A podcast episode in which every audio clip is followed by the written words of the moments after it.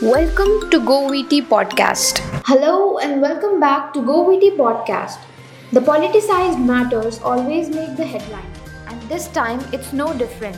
On November 2, a violent clash broke out between Delhi police personnel and a group of lawyers at Tis Hazari Court. Violence broke out after a policeman allegedly opened fire at a lawyer after engaging in a heated argument over parking space at the court. Moments later, a group of lawyers set ablaze a police jeep and blocked traffic, demanding the arrest of the policeman. It has been almost 7 days and the issue does not seem to get cooler in the city.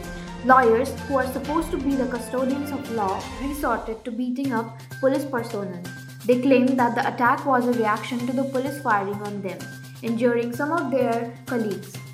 The police claimed they only fired in the air. Since Monday, lawyers in 6 Delhi district courts have been on strike, inconveniencing litigants.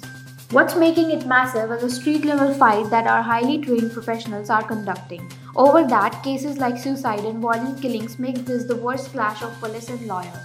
The update is such that in protest against the Delhi police, a lawyer climbed the building of the Rohini Court in Delhi, allegedly to commit suicide. 2 days after the clash outside Tis Hazari Court, a policeman was thrashed by lawyers outside the Saket Court. Even in Rajasthan, a scuffle has broken out between lawyers and police personnel inside a court. The lawyers have beaten up police personnel from the Haryana police in Alwar Court. Now the recent update is Delhi High Court dismissed the application filed by the Ministry of Home Affairs seeking clarification of the High Court's November 3rd order on the clash between police and lawyers in Tis Hazari Court. Delhi High Court says its November 3rd order directing that no coercive action would be taken against any lawyers based on 2 FIRs lodged with regard to the November 2nd incident was meant for that incident only.